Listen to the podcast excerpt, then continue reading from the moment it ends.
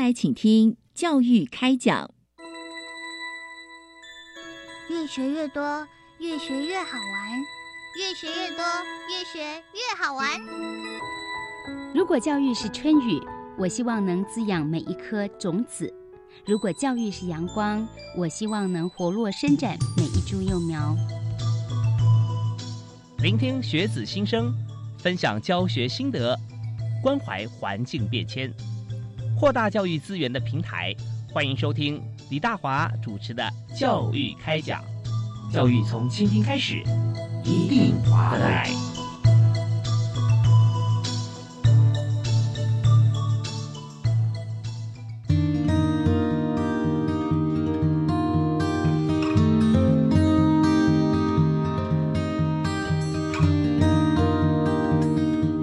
位亲爱的听众朋友，大家晚安！非常欢迎您锁定国立教育广播电台收听《教育开讲》。我们节目是在每个礼拜一跟礼拜二晚上七点零五到八点啊，这个时段准时为大家播出。啊，今天大华为您邀请的特别来宾所谈的一个议题啊，真的是现在啊，只要地球人啊，我不知道外太空是不是也用网络啊，地球人都需要知道，因为跟网络有关系，就是数位网络性别暴力的处理机制。哇，这分成很多段啊，这数位。网络这两个部分大家都有接触，性别暴力其实性别就每个人我们的每个人都有性别，不管第一、第二、第三啊。那但是当我们碰到了性别暴力啊，该怎么办？那性别暴力又包含哪些处理机制？跟人之间的关系是什么？好像说不同年龄啊，不同性别有没有不同处理机制，或谁可以帮我们的忙？那这是非常重要的。所以今天特别由教育部学生事务及特殊教育司啊所安排跟推荐一位呃专家跟大家来介绍啊，也就每天要帮大家思考、分类、处理这些呃非常困扰的事情，就是卫福部数位网络性别暴力被害人保护服务计划的计划主持人刘玉君。嗨，玉君你好。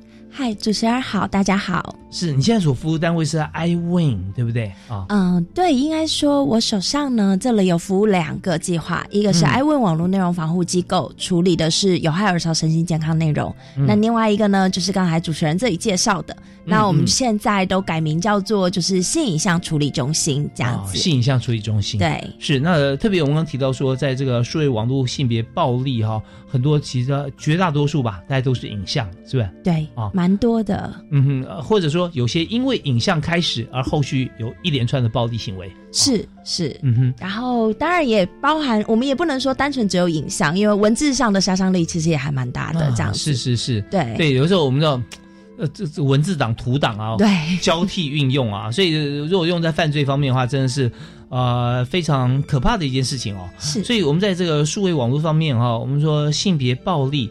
网络上的暴力，哈，怎么样去解释它？好，呃，其实大家现在在讲所谓网络上面的性别暴力部分呢，其实过往有很多种的，就是呃定义哦。但是现在呢，就是行政院其实已经有明确颁布了，那它就是分成十个太阳，那分别呢就包含了我们平常熟知的，就是网络跟踪，这也是我们网络性别暴力的其中一环。然后再来呢，就是未经同意，然后恶意散布性。还有跟性别有关的私密资料，这也会是一种。然后再来是网络性骚扰，还有基于性别贬义或仇恨言论的行为，然后以及性勒索、人肉搜索，然后基于偏见行为所为制的这个强暴或死亡威胁。那另外呢，就也有包含了所谓去招募引诱大家做类似像人口贩运这样子一个事情，是。然后非法入侵或窃取他人的资料。那最后一个，那就是我们今天如果去伪造或是冒用他人的身份，这都会是我们现在行政院这里所定义的网络性别暴力。哦，我们就发觉很多的场景闪过脑际啊，好比说，呃，在像是柬埔寨啊、缅甸的像这样子一个，对不对？对，诈骗集团是诈骗集团。我们讲说诈骗跟他有关系吗？哎，我们发觉说所有里面的成员他使用的方式或者怎么样会进去啊？都跟我们刚刚讲这个息息相关呐、对，没错。其实呃，在前最前端的时候，可以展现的都是一个网络性别暴力的一个太阳。那当然，在衍生到后面，比如说我们把这些被害人骗到之后，嗯然后把他押到了缅甸，然后对他为就是呃暴力行为，这已经就是实体犯罪的行为了。嗯，已经不只是网络上的暴力了。对，哦没错。OK，所以呃，这个事情真的是虚实整合起来了，那很可怕啊。对，对，我们就今天就特别，我们邀请刘宇军啊，也就是我们在卫福部的数位网络性别暴力被害人保护服务计划的计划主持人。我们今天做这个计划啊，最重要一点就是说，它事情已经发生了哦，我们要善尽呃保护啊，像这样子的一个呃，不管是管道啊，还是呃告诉他们，或者说我们自己怎么样身体力行去保护这些人。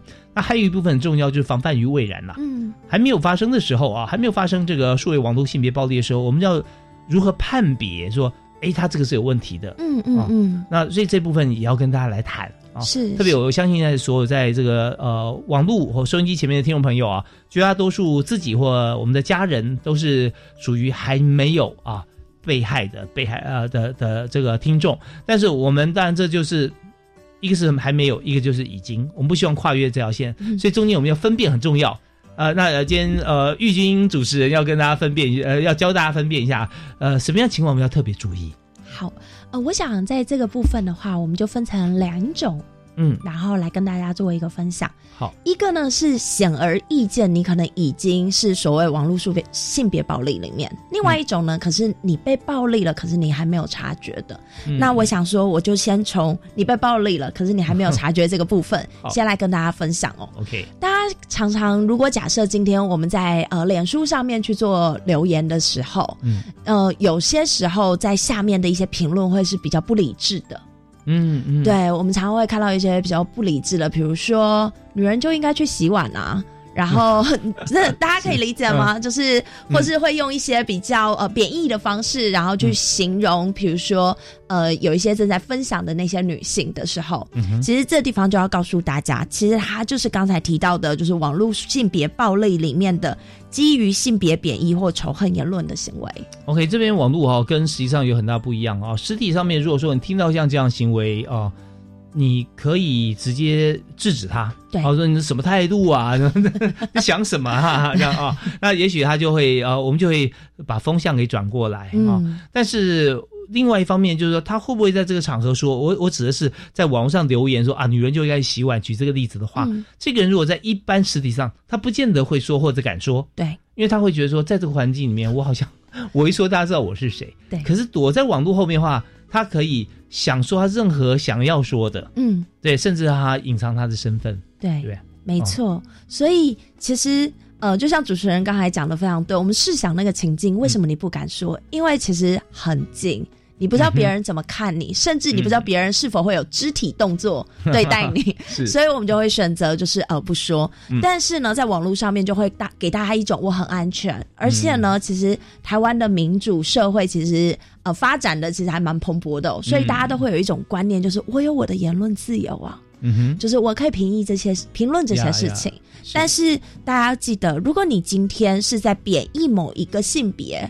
那用这样子的一个言辞，然后甚至用一些比较呃不雅的言辞，然后去形容这个性别，或认为这些性别就只能做什么或不能做什么的话，其实都会落到这个数位性别暴力里面。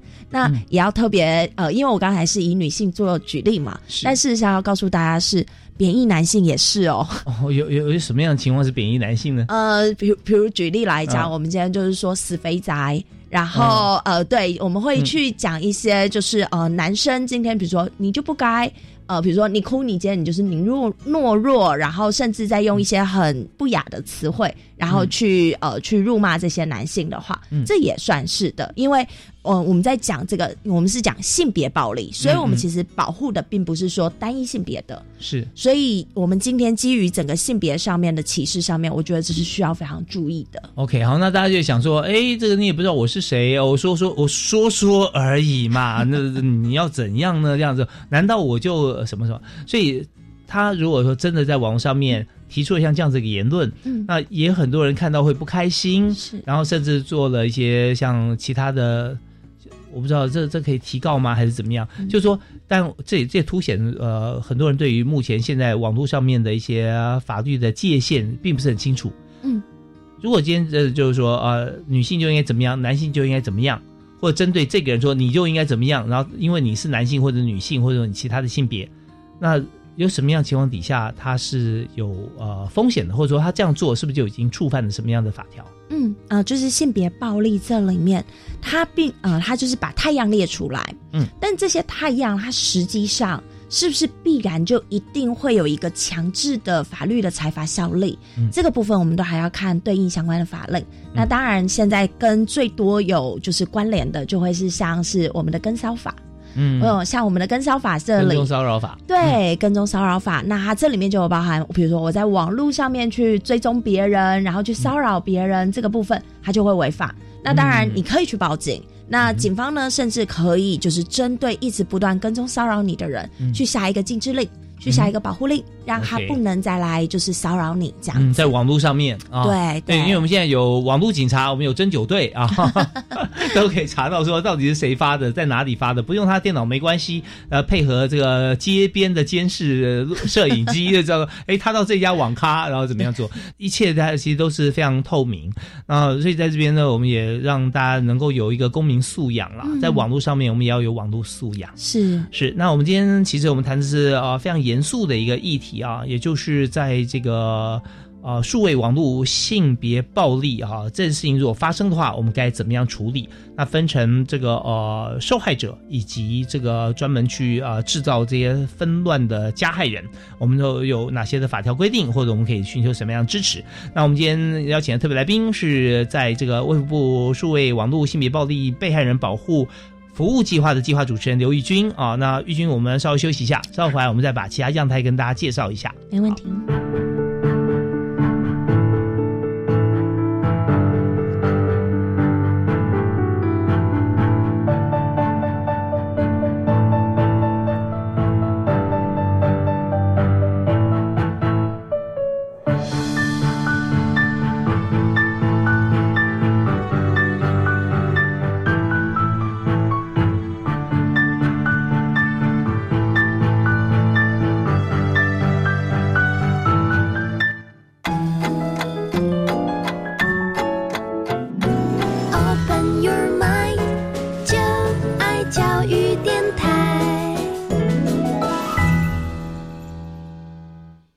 您所收听的是在国立教育广播电台星期一跟星期二晚上七点到八点这段时间，跟您在空中哈、不断的交流的教育开讲，我是主持人李大华。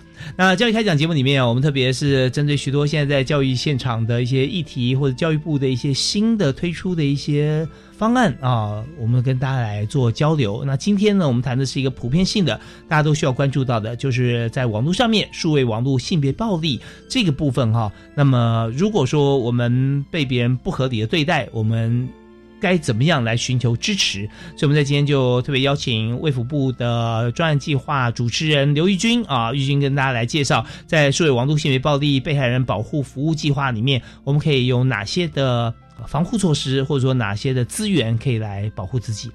那在这边，我们就有些人是说，好啊，那赶快告诉我。但是首先，我先想知道我到底有没有被害。嗯所以被害并不是说真的好像说在实体的呃被别人这个加害，而是说呃受害者往往在网络上面哈、呃你被不平等的对待，有时候自己感觉不舒服，但还不知道自己权益其实可以来伸张来发扬了啊、发挥了。也就是说，我刚提到网络上面因为性别的关系，制式的一些言论。贬义啊，嗯像让你觉得有点怪怪的，或有点不舒服，这时候其实你都可以去寻求支持。是没错。好，那我们刚刚讲的这只是一个比较比较属于言语上的一个例子。嗯啊，女生就应该怎么样，男人就应该怎么样啊？觉得哦，我觉得 我有些受侵犯，嗯那我我该采取什么行动吗？嗯，就是呃，像刚才提到的是呃，网络性别暴力的这个部分，那尤其是在言语上面。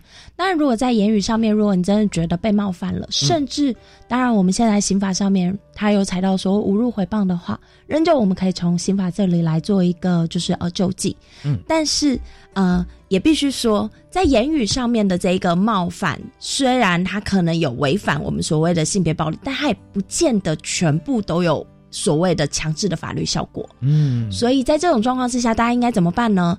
除了你可以去找相关的就是单位去做咨询之外，我们最好的建议方法是他在哪里说你，那你可以选择，比如说在你自己的脸书上面，你可以去做封锁的动作，嗯你可以去做检举的动作。现在多数的平台都有所谓的检举这样子的一个动作其。实检举有没有用啊？其实我必须告诉大家，其实检举还是有一定的效用的。啊哈，对，但是要看呃，你今天你检举的内容是不是真的是平台认为今天有违反他们社群守则？所有的平台基本上就我所知道，大型的平台啊，嗯他们都是有针对比如说性别歧视，然后或者是说呃种族这类型的这些歧视，他们其实都是有违反他们的社群守则的。哦，那呃，平台有多少人来处理这么广大数量的一些封锁啦，或这些？嗯其实呃，每一个平台，就我们知道，像呃，比如说像 Meta，还有嗯 Facebook，、有 IG，然后像 Twitter，然后像 Google，然后 YouTube 这些，他们都是跨国型的大平台。嗯所以他们其实在呃世界各地都会有他们所谓的就是呃内容的这个审查人员。嗯那这些审查人员，他们因为是在不同的。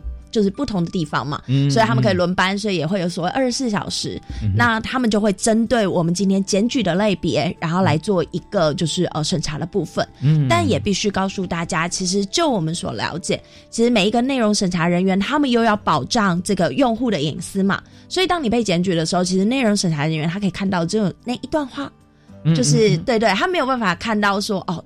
整不不是说你每一次你检举，它就是所有的脉络都可以看到。OK，所以要检举，你要你要让大家，呃就是呃，检查的人员知道的话，你可能要截很多段，是不是？对，可能你在检举的时候，你应该就是呃，针对，因为我们没有办法在上面附理由嘛，对，所以你可能就要尽可能的选对你的类别啊。嗯然后还有就是，如果你觉得主文有问题，你主文要检举；你觉得那句话有问题，你那句话要检举。嗯那你有多一点的脉络的话，审查人员他们在看的时候，也许就更可以理解这样子。嗯，OK，所以这边呢，就是审查人员是受过专业的训练啦，也会有呃非常清楚的标准。对，所以你说乱检举可能也没什么效果、啊，是没错，没错，对，搞不好这个他把你封锁了，这倒是不会啦，但是确实就会没有效果这样对，子。所以这方面我们就想说，呃，我们如果觉得不舒服，你可以你你就可以检举哈，我封锁对方这样子。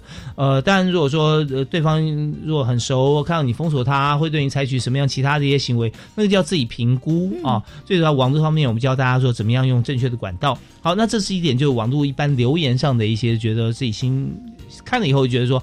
啊，我被呃暴力对待啊、是文字的暴力啊。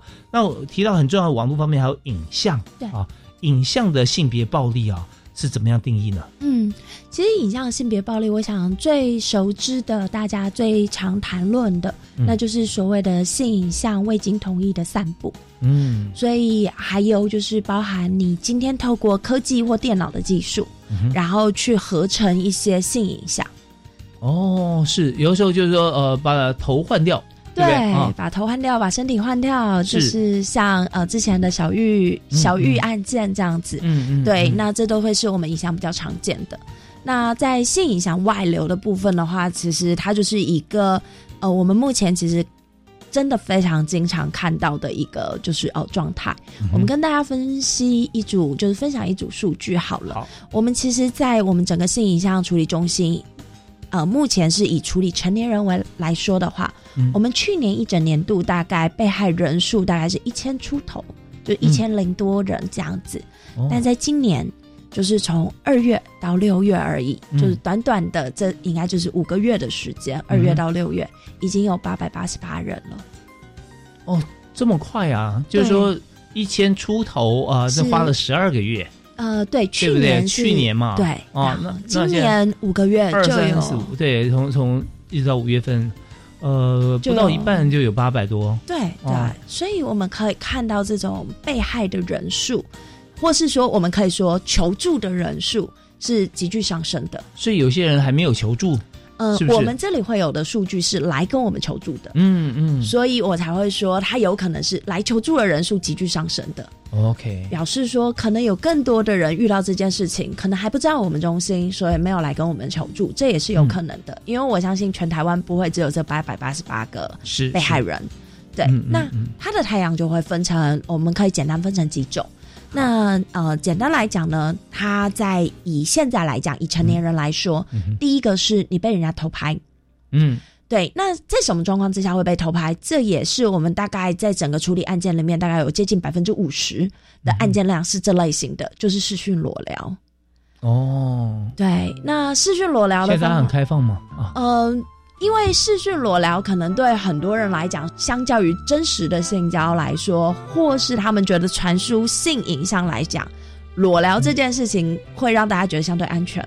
那为什么这么说呢？比如说，呃，大家都会有所谓生理上的需求嘛，是所以会有很多的，就是呃加害人或者是说诱骗者，他们就会在公开的平台上面去释放一些讯息，说，哎，有没有人想要裸聊？要不要交朋友啊？然后就是免费的，大家就各取所需这样子。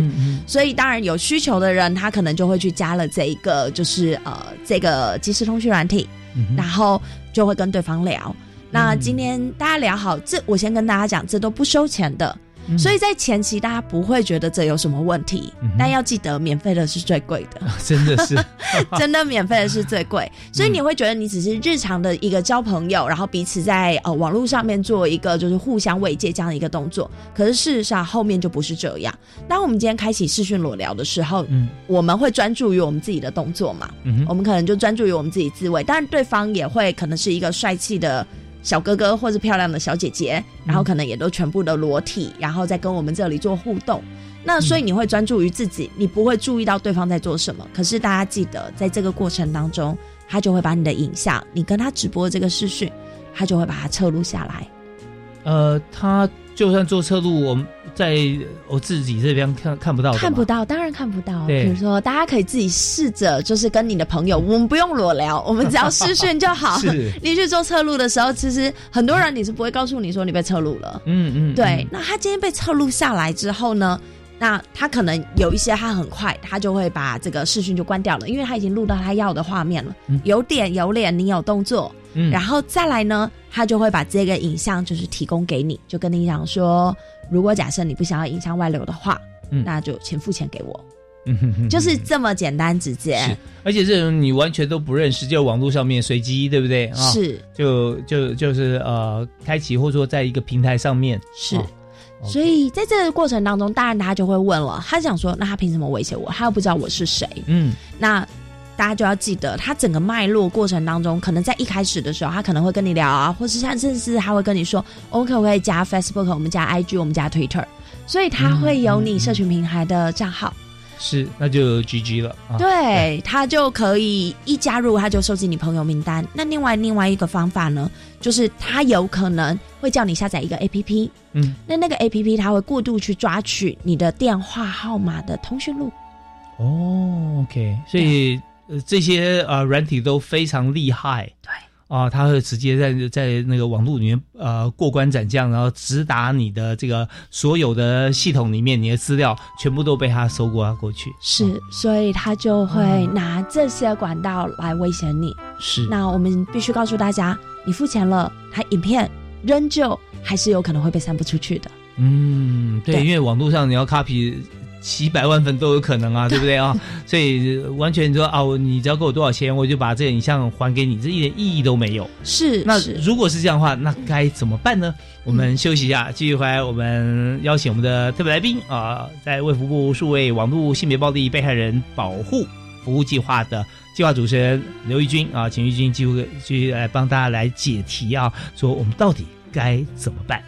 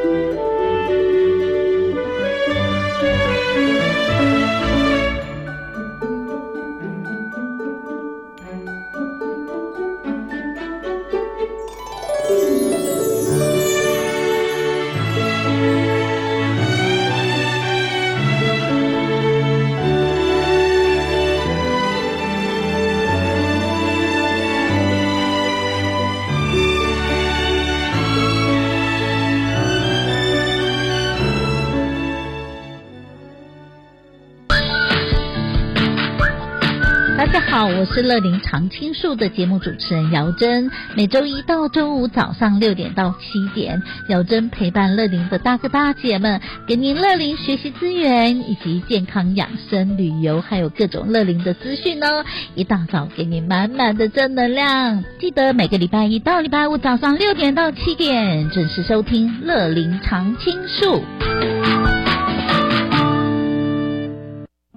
我以前在学校就有申请就学贷款，但是刚踏入社会要缴贷款有点困难呢，怎么办？我也有就学贷款啊，但是我有办理缓缴本息、延长还款年限，另外还有一种是只缴利息不还本金的办法可以用，这样就可以减轻还款的负担喽。好哦，有了这些宽限的办法，我才能跟你去旅游。耶！我们赶快来向贷款银行申请看看。以上广告是由教育部提供。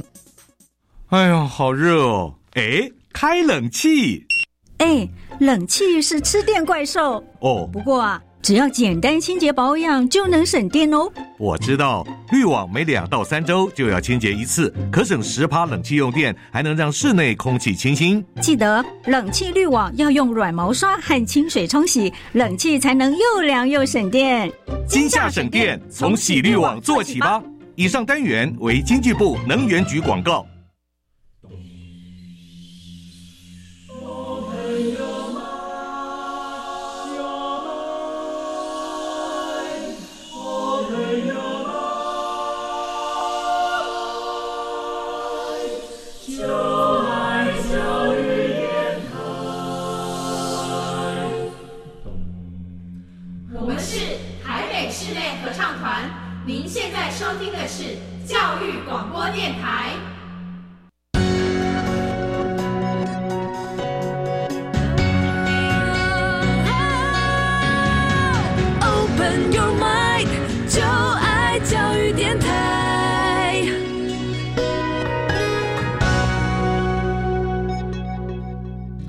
欢迎您继续回到教育广播电台教育开讲节目现场。我们今天在谈在网络啊性别暴力方面，我们怎么样来处理？所以刚才呢，我们跟在这个卫福部的计划主持人刘义军啊，谈到数位网络性别暴力被害人哈，他有什么样的保护机制？里面提到说，如果我们今天在视讯的时候，现在其实各种年龄层都有视讯裸聊，因为现在各种软体啊，特别是交友软体，那他会一步一步去诱导你。刚提到说人性嘛，啊，那可能他就说啊，那这样子啊，哦，裸聊啊，先脱给你看，然后结果呢，你就跟他这个做一样的动作，一样的事情，后来呢，你也知道说，呃，自己被拍了下来。是一开始你就想说他不认识我没关系，但是刚刚玉军计划主持人有跟大家讲说，哦，但是他在之前已经跟你讲说，哎，我们交个朋友吧，我们可以加一个任何一个社群软体，嗯，对不对？那时候还不会让你下载 App 嘛。呃，其实这是不同的做法，所以有些是让你下载 App，有些是跟你要社群软体，都是为了确保说我未来可以散布出去的时候可以威胁到你。是，那想说，反正我朋友何其多啊，加多加一个算得了什么？可以啊，就加了。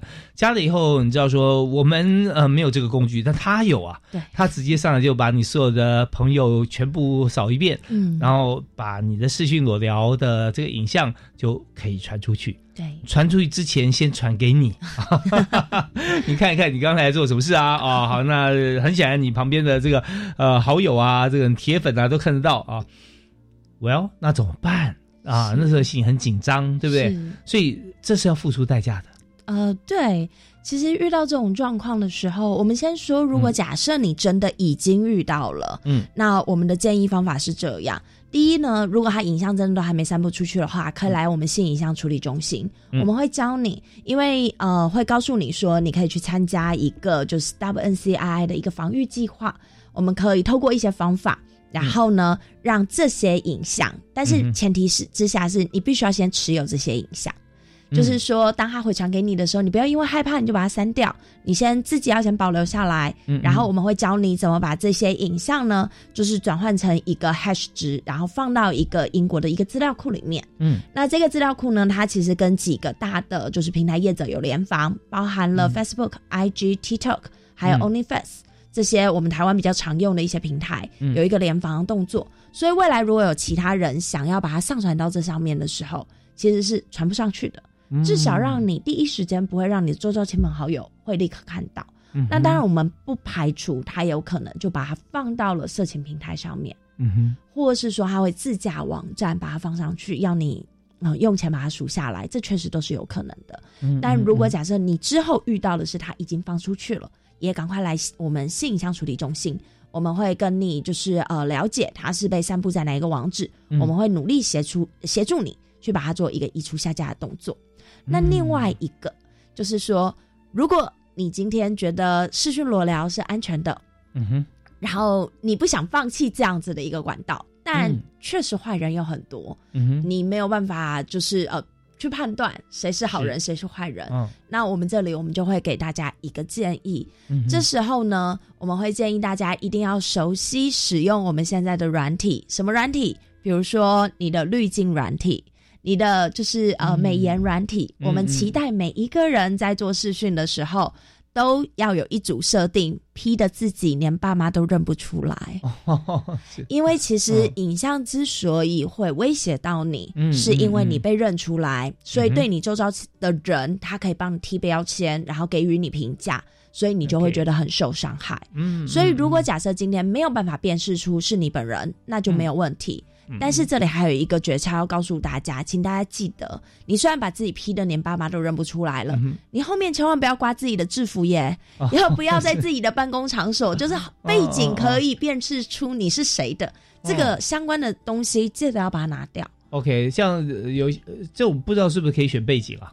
视讯软体，呃，可以，它也许也可以用虚拟的，嗯但是在这个部分呢，我觉得大家就是应该要就是多注意，尽可能挑一些比较干净的背景，无法辨识的背景，嗯这会是比较重要的。是我们今天在教育开有节目现场啊，我们来谈这个议题，但是相对来讲哈，我们呃所谈的是整个目目前网络社会的一个现象啊。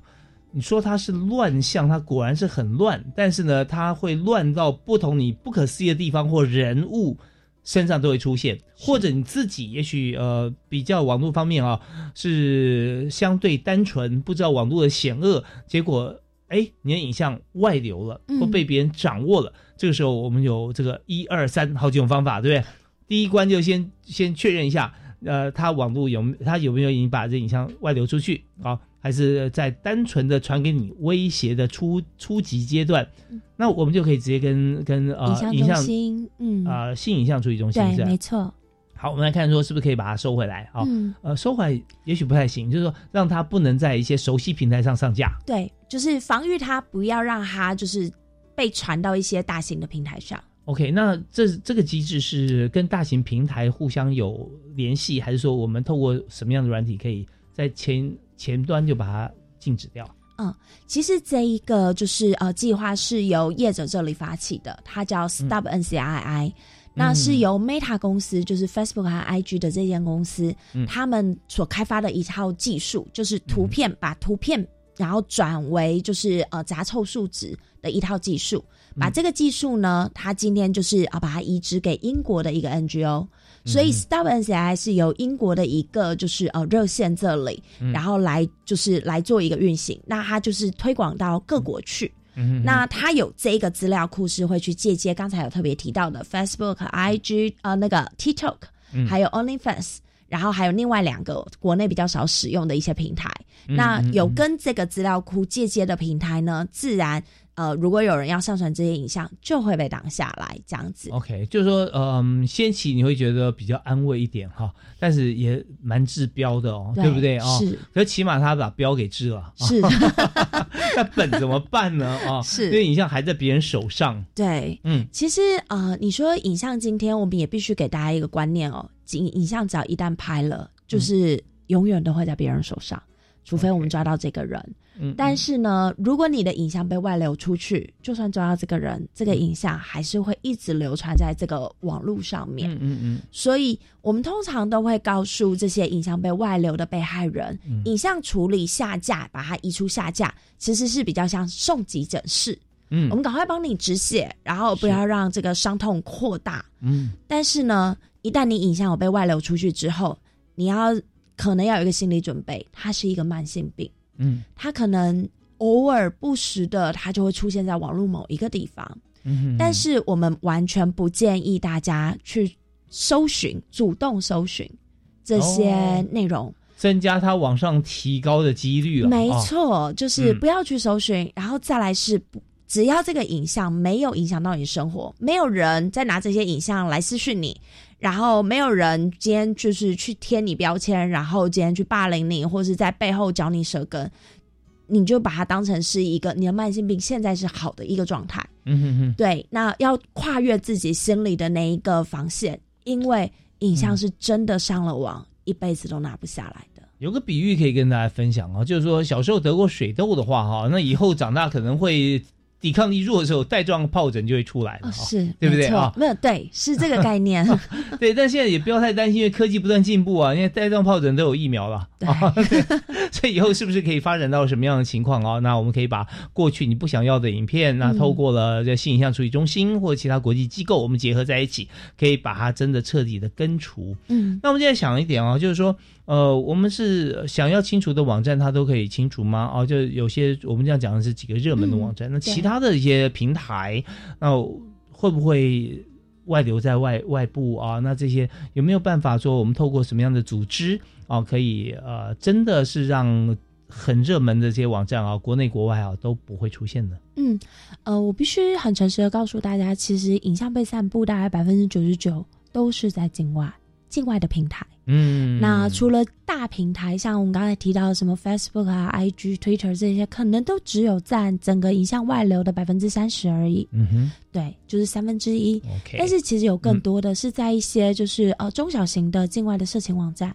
嗯那它的下架处理成功率，我们也很诚实跟大家讲，它没有到百分之百，嗯可能下架处理成功率都只有在百分之七十，所以确实有些影像是一直拿不下来的。OK，那这边提到一个重点，就是说，呃，色情网站啊、嗯。在外部，那色情网站其实它很多时候它思考的个，或者说它靠的就是这些影片。对。啊、那它为什么要帮你下架呢？对，这是它 确实。对你，你变成它的生财工具了，是。嗯，而且它还可以贩卖，对不对？对啊，对，那这个因为是没有版权的，是呃，也不是说没有版权了，纵使他有版权，他也不理你。哦，对对，因为偷拍没有所谓版权的问题嘛，我们嗯有遇到很多都是偷拍出去的。是那所以呃，类似这种性影像，我们就不会用版权来主张，它其实就是一个违法内容。是，但是对于这些境外平台，呃，你就没有办法叫它移除下架。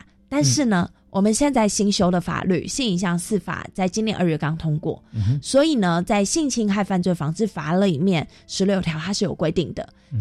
就是我们的权责主管机关，嗯。如果这个网站它违反的太阳非常严重的时候，嗯。最重我们是可以做到所谓的限制截取，也就是俗称的封网，嗯，可以下一个封网命令。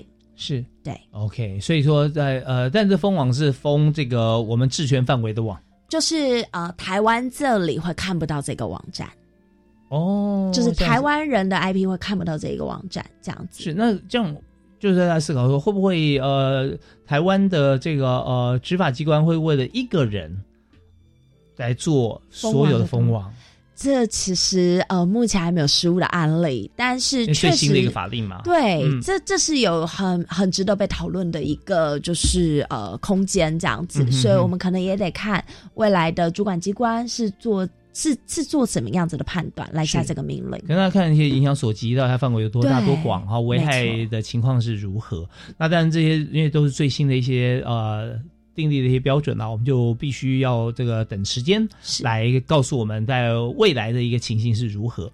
好，那这边我们刚刚讲的就是一种啊性影像处理，就是自己个人啊裸聊啊的时候，呃，或者说其他的情况的性影像被外流出去，然后接受到这个对方的勒索，那我们该怎么样去面对啊？好，那但提出来就是要跟性影像中心提出申请嘛，是不是？那那怎么提出呢？就用就在网络上面。嗯。直接打性影像处理中心是没错，因为其实我们知道被害人他其实有时候遇到这种事情，他都不太敢跟别人说。是，所以大家来找我们，你完全可以不用担心，你只要用 Google 搜寻性影像处理中心，嗯。或是到卫福部的官网，它最上面也会有几个球球在跑，嗯。就是圆形的球嗯，你看到了性影像处理中心，你把它点进去然后拉到最下面，就是我们那是一页式的网站，拉到最下面有一个表格，嗯。您做填写。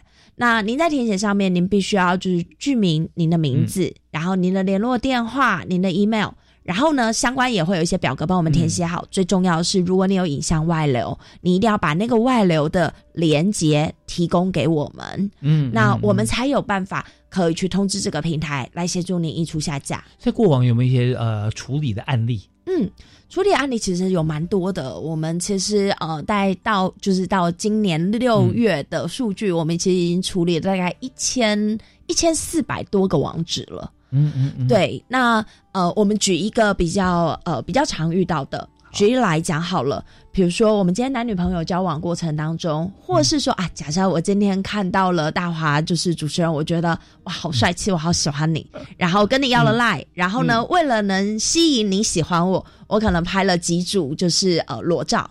然后提供给就是呃大华主播这样子，那呃您这里看到以后你就不以为意，你就放在就是你的手机上面，然后可能也没有去删除，结果突然有一天可能您的朋友看到了，他觉得、哇这实在太 太劲爆了，然后就帮你直接把这个图片分享出去，分享到群组上面。哦，对，然后这个影像就外流出去了嘛，嗯那可能接下来它就会不断的扩散，然后就再被其他人储存下来，然后影像呢再被放到了比如说色情网站、论坛这些地方。好，那今天有一天我突然看到，哎，我的性影像怎么被放在了某个论坛上面？嗯，那我就必须呃要把这一个就是论坛的网址，我就要把它复制下来。嗯那我就透过刚才的方法找到我们信影像中心，然后我去填写。当然，在这个过程当中，我也可以去写说，哦，我其实我是自主的，当初有提供给就是大华主播，那嗯那、但不知道为什么他就被散布出去了。哦是对，那你填写过来之后呢，我们的处理人员我们会去询问您几个问题。但第一个嗯影像，我们一定会快速的去通知平台移除下架。嗯嗯同样的，我们也会去询问被害人说：“那你有想要报警吗哦，对这也是告诉乃论，对，？”对，这是嗯告诉乃论。虽然纵使是我心甘情愿把影像提供出去的，可是我并没有同意你可以再散布出去。呀呀，对，所以在这个部分就会去询问你需不需要报警。第二是，那你需不需要有社工来就是协助你，比如说跟你做一些智商，或者是说你在生活上面有没有遇到什么困难，社工可以来做一些协助的。这都会有一些就是呃社会就是呃这里社工的一些资源嗯可以做一些提供，都是我们中心这里可以经过询问之后帮各位做转介的。OK，通常碰到这种事情啊，这、呃提出来就需要很大勇气啦。嗯。呃也就是说自己已经受到身心方面，呃，身不一定了，心理受到很大的这个呃冲击，对，所以就就提出提出，那势必自己生活有很难去面对，有也许会变得一团乱啊。嗯。那社工其实是在这方面对心理上是有很大的支柱，是倒是散步这一方哈、也要提，比方说呃被朋友嗯转传出去，那这时候我说如果提告的话，这有牵涉到责任啊，对不对啊？没错。所以呢，这中间其实有有蛮细的。那我们不去细究说到底谁有几呃多少的比例的责任，嗯意思就是说，在网络上面，我们最多呃最常听到就是对很多的资讯就嗯不要转传，嗯就嗯不看不传对啊、不什么不什么哈，好几个不。那重点是，如果你看了而且传了啊，到最后后面一一到网海里面根本无法控制。对，没错。而且这里也想要跟大家说一下哦，大家都会觉得我转传就是一一只手一个一个案件的问题，但是我们现在性影像司法已经过了，在刑法的三一九之呃三一九之三，嗯这里是有明确规范的。你今天散布的，你把它传播出去，是属于未经同意的性影像的话，嗯。那今天就是违法，哦，对五年以下有期徒刑。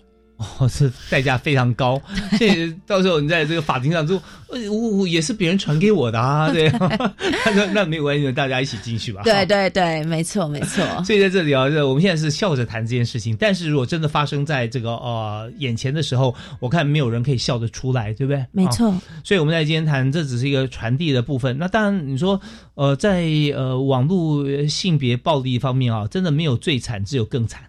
啊是是，我们稍后来听谈谈啊，有哪一些情况是更惨的情形？嗯特别是我们讲到虚实整合了，你已经不止在网络上被暴力，在实体方面你也被侵害的话，那有什么样情境？你该怎么样预防，或者发生了该怎么样求助？我们休息一下，继续访问今天特别来宾刘宇君。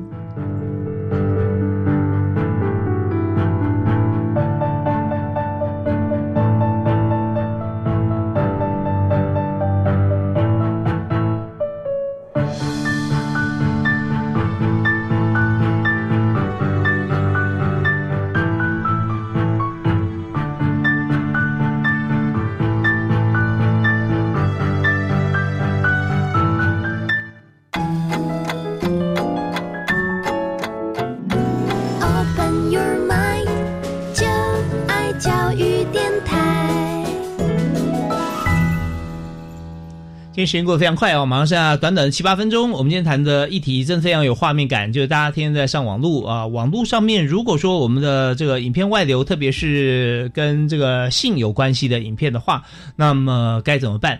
呃，但很多人讲说，那就不要拍啊，先不拍嘛，对不对？你就不可能有后面的、这本来无一物，何处惹尘埃。可是有时候就是在一一些呃莫名其妙状况底下，或者说你完全没有办法想到情形底下，打开一个社群平台，或者你明明在上网，突然看到诶有个链接还还蛮好玩的，你点进去看，一看诶是好像有人跟你聊天，但聊天对方他标榜他是不穿衣服的，你要不要来试试看？也不是我们，你看这么多人都是这样子啊，你啊，然后就开始了。那只是想呃了解一下，就最后公亲变事主，影片被盗录啊，对 对，所以这是我们刚刚谈的情形。但我们现在谈说有没有哪些好像就是除了在网络上发生，甚至实体也被侵害的情形，跟网络是从网络开始的。是呃，我们现在看过就是比较恶劣一点的，就是呃手法是这样的。当然，他前阶段他今天就诱骗你拍，就是呃这些性影像，不管今天是用打工的名义、交友的名义、视讯裸聊的名义，总之你有性影像在他手上之后，那他就会请你，就是说，要不你就付钱给他，然后要不呢，你今天就是跟他出来这样子为一次性行为。那当然，付钱跟为一次性行为也不一定是二选一。我们之前有遇过的案例是，前面呃这个被害人不断的付钱，那但。他就已经没有钱了嘛，嗯那所以就会跟对方讲说，那我可以怎么处理？他为什么付钱？是说呃付了钱就把影像给他？那对对，然后付了一次，他就给你一张，他就、哦 他就还你一张，对对对对，有点挤牙膏了哦。对对嗯对，他就会还你一张，或是说哦。我们老板说这张值多少这样子，嗯就是也会有这种，就是啊，他需要再加价，你需要再做什么？因为你根本不知道说他有几张啊，对他不会，对你没有办法去，嗯所以对他们来讲，其实大家要记得一个观念：他跟你要钱的时候，就表示他一定会把你榨干，不是你付了钱就必然一定可以了事。就算有一些确实是我付了一次，然后后面就没有消息了，但是嗯可能过一段时间，这张照片是在其他的色情平台或论坛还是出现了，哦，因为对他们来讲一鱼多吃嘛。我对这里就是呃跟您要了一钱，后面我嗯还是可以卖。那再来呢，就会是当你没有钱的时候，他很有可能他就会跟你讲说，那你约出来，比如说你用你身体来还，嗯那把你约出来，那他都会说啊，你跟我的表哥，或是你跟我的堂哥，或者你跟我的谁，反正总之就不是他本人，然后我一次性行为。嗯那我这次性行为，那我就会当场把所有的东西还给你，比如说我用 USB 把这些东西还给你。嗯那我们真的也有遇过被害人就赴约了。那赴约的结果是什么呢？在那过程当中，危险啊！非常危险，因为在赴约的过程当中，他就被迷，他就被下药，然后就昏迷。对，嗯那下药昏迷之后呢，被人家做了些什么，全部被录下来。哦哇，太惨了。对，然后之后这一段影片再拿来威胁这个被害人说：“那你以后用你的身体来为我赚钱。哦，所以这个个案就是这样子。”对，嗯，他是他是会一个是处于一个无底洞的状态。是那当然，这个案例呢，其实跟韩国的 N 号房会很有有蛮像的，因为犯罪手法其实都差不多。所以我们常常会跟大家讲说，其实你影像外流要有一个停损点。嗯那个停损就像我们买股票一样，就是不要无止境的，就是呃让它跌下去。就是你要懂得适时抛售。虽然我影像已经被外流了，但人不要出去非常重要。大家千万不要相信这些人。很多人都会呃有一个侥幸心理，说哦、我我可能也有听过，他出来以后就没事了。嗯我们必须跟大家讲，有，但是其实这个加害人他是潜伏在你周遭，过了几年之后再回头来找你的，这我们也有遇到过。没完没了啊！是，所以我们就是要断断他这个念想。我们既然已经受到伤害，我们尽可能的把自己的心保守好。但我们在我们自己的身体，还有我们自己的，不管今天影像也好，自己的人身安全也好，还有财富也好，都不要再给对方了。OK，所以我们停损的话，就知道说不是停而已，停很简单的啊，但是要接受那个损。对啊，也就是说，他跟你要钱的时候，不是说钱没有了你要停，而是说你是不是能够承受说他要把这个网图、影片、影像外流啊？对，那呃可能会呃让所有你周遭的人看到的话，对你的印象、形象整个一百八十度大转变是啊，那你也要接受。呃，应该是说，我们都会很强烈建议，遇到这类型的问题，要不报警，那要不就找相关的 NGO，比如说像儿童的话，可以找展翅啊，找儿盟啊，嗯那呃，就是呃，成年人可以找，比如说妇女救援、嗯。数位女力联盟、防暴联盟、立新这些。那影像的部分，或者是说啊，那么多我记不得，那就请大家记得来找我们性影像处理中心，嗯我们是有热线电话的。那大家呢可以就是呃打电话过来，然后来跟我们咨询这样子。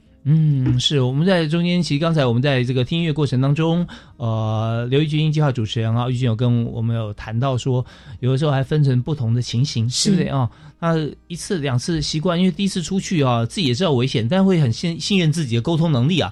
啊，我回去跟他讲讲小以大义以后，我们就变朋友了，他就还给我了，以后吃喝玩乐，对不对？我们各走各的啊，他他不会害再害我了，就更惨啊，更惨。那还有一种情况是说，他不会对这个受害者怎么样，但是要他去找其他的受害者。是是，我们也有遇到过这种状况的，也就是说，他觉得你没有钱，然后他可能也觉得你你骗不出来，那他可能就会讲说，好，要我放过你也可以，那你给我你的好友名单，特别是在小朋友，嗯就是同学之间，他就讲说，那你介绍你同学给我认识。然后，或是说你把我加进你的脸书好友，然后我去加你其他的朋友，这种我没有遇过。那他就是透过利用孩子的这个恐惧，然后再把手伸向其他的孩子。哇，这个真的很糟糕。就是说，呃，小孩小朋友就很担心爸妈知道，是只要我老爸老妈不晓得啊，什么都可以哈。那有点像抓交替的那种那种手法，对不对啊？对但是没想到这个，你不管怎么样找人，你还是其中之一，而且你就变成一个粽子头了哈。嗯大家找你嗯朋友很多嘛啊，不断的去，呃还是一样在威胁你。所以这些最重要就是赶快跟这个相关单位，特别是可以先跟性影像处理中心啊、嗯来联系。那这个中心的所属是属于哪一个？呃、卫福部保护司，哦这是卫福部保护司所委托成立的一个计划。OK，所以在这个计划里面啊，计划主持人呢就是我们现在听到他声音的啊，刘玉军啊。那玉军本身也是这个法律专业出身，所以在中间过程里面，我也听到在访谈中有引经据典啊，提出很多法律方面的一些条文哈、让大家来来知道说，我们做的很多事情啊，其实呃是有法律可以保障的，或者我们被别人陷害的一些事情啊，我们是可以提出来的，千万不要就是说自己闷在家里面啊。那如果说你能接受社工的话，其实已经、呃成功了一半了。是，没错，没错。嗯嗯我觉得求救，然后向外求救咨询，是让自己受伤害变得更小的一个非常重要的一步。这样子，嗯，OK，好，那我们在这边哈、我们今天节目时间关系已经到了，我们最后啊，请呃今天的特别来宾，卫福部数位网络性别暴力被害人保护服务计划的计划主持人刘一军，我们再跟大家来提醒一下，我们做一个结论。好，其实呃，网络上面的使用，大家我们不希望大家禁止使用哦，我们还是大家希望大家接近使用。但是大家记得，网络上面的坏人很多，所以呢，我们今天要懂得保护自己。我们不会告诉大家说不要拍，但是如果你要拍，要擅长利用我们现在的科技工具，我们的 AI 变脸，你要让大家不没有办法去辨识出是你来，那其实对自己是比较好的保护。那更重要的一点，请大家记得，我们除了不要成为被害人。我们也不要成为加害人。我们要记得，每一个荧幕后面都是真实的人类。我们今天的言论、还有言语、还有这些图片，其实都很有可能毁了一个人的一生。所以，希望大家可以谨言慎行。真的，呃，现在我们生活的世界啊，其实呃好多种层次，就跟看显微镜一样，一层一层一层，好多个不一样的世界在里面。那你在不同世界，呃，如果你真的要进去，请记得用不同的分身啊，让大家认不出你真实世界的身份跟跟脸庞，免得后续的麻烦事。那最好的方法啊，就是不要去接触。是好，我们今天再次感谢呃，在卫福部的计划主持人刘义军啊，跟我们讲这么多哈、提供这么多好的方法的帮助，谢谢你。谢谢，谢谢大家。呀，感谢大家收听教育开讲，我们下次再会，我是李大华，好，拜拜。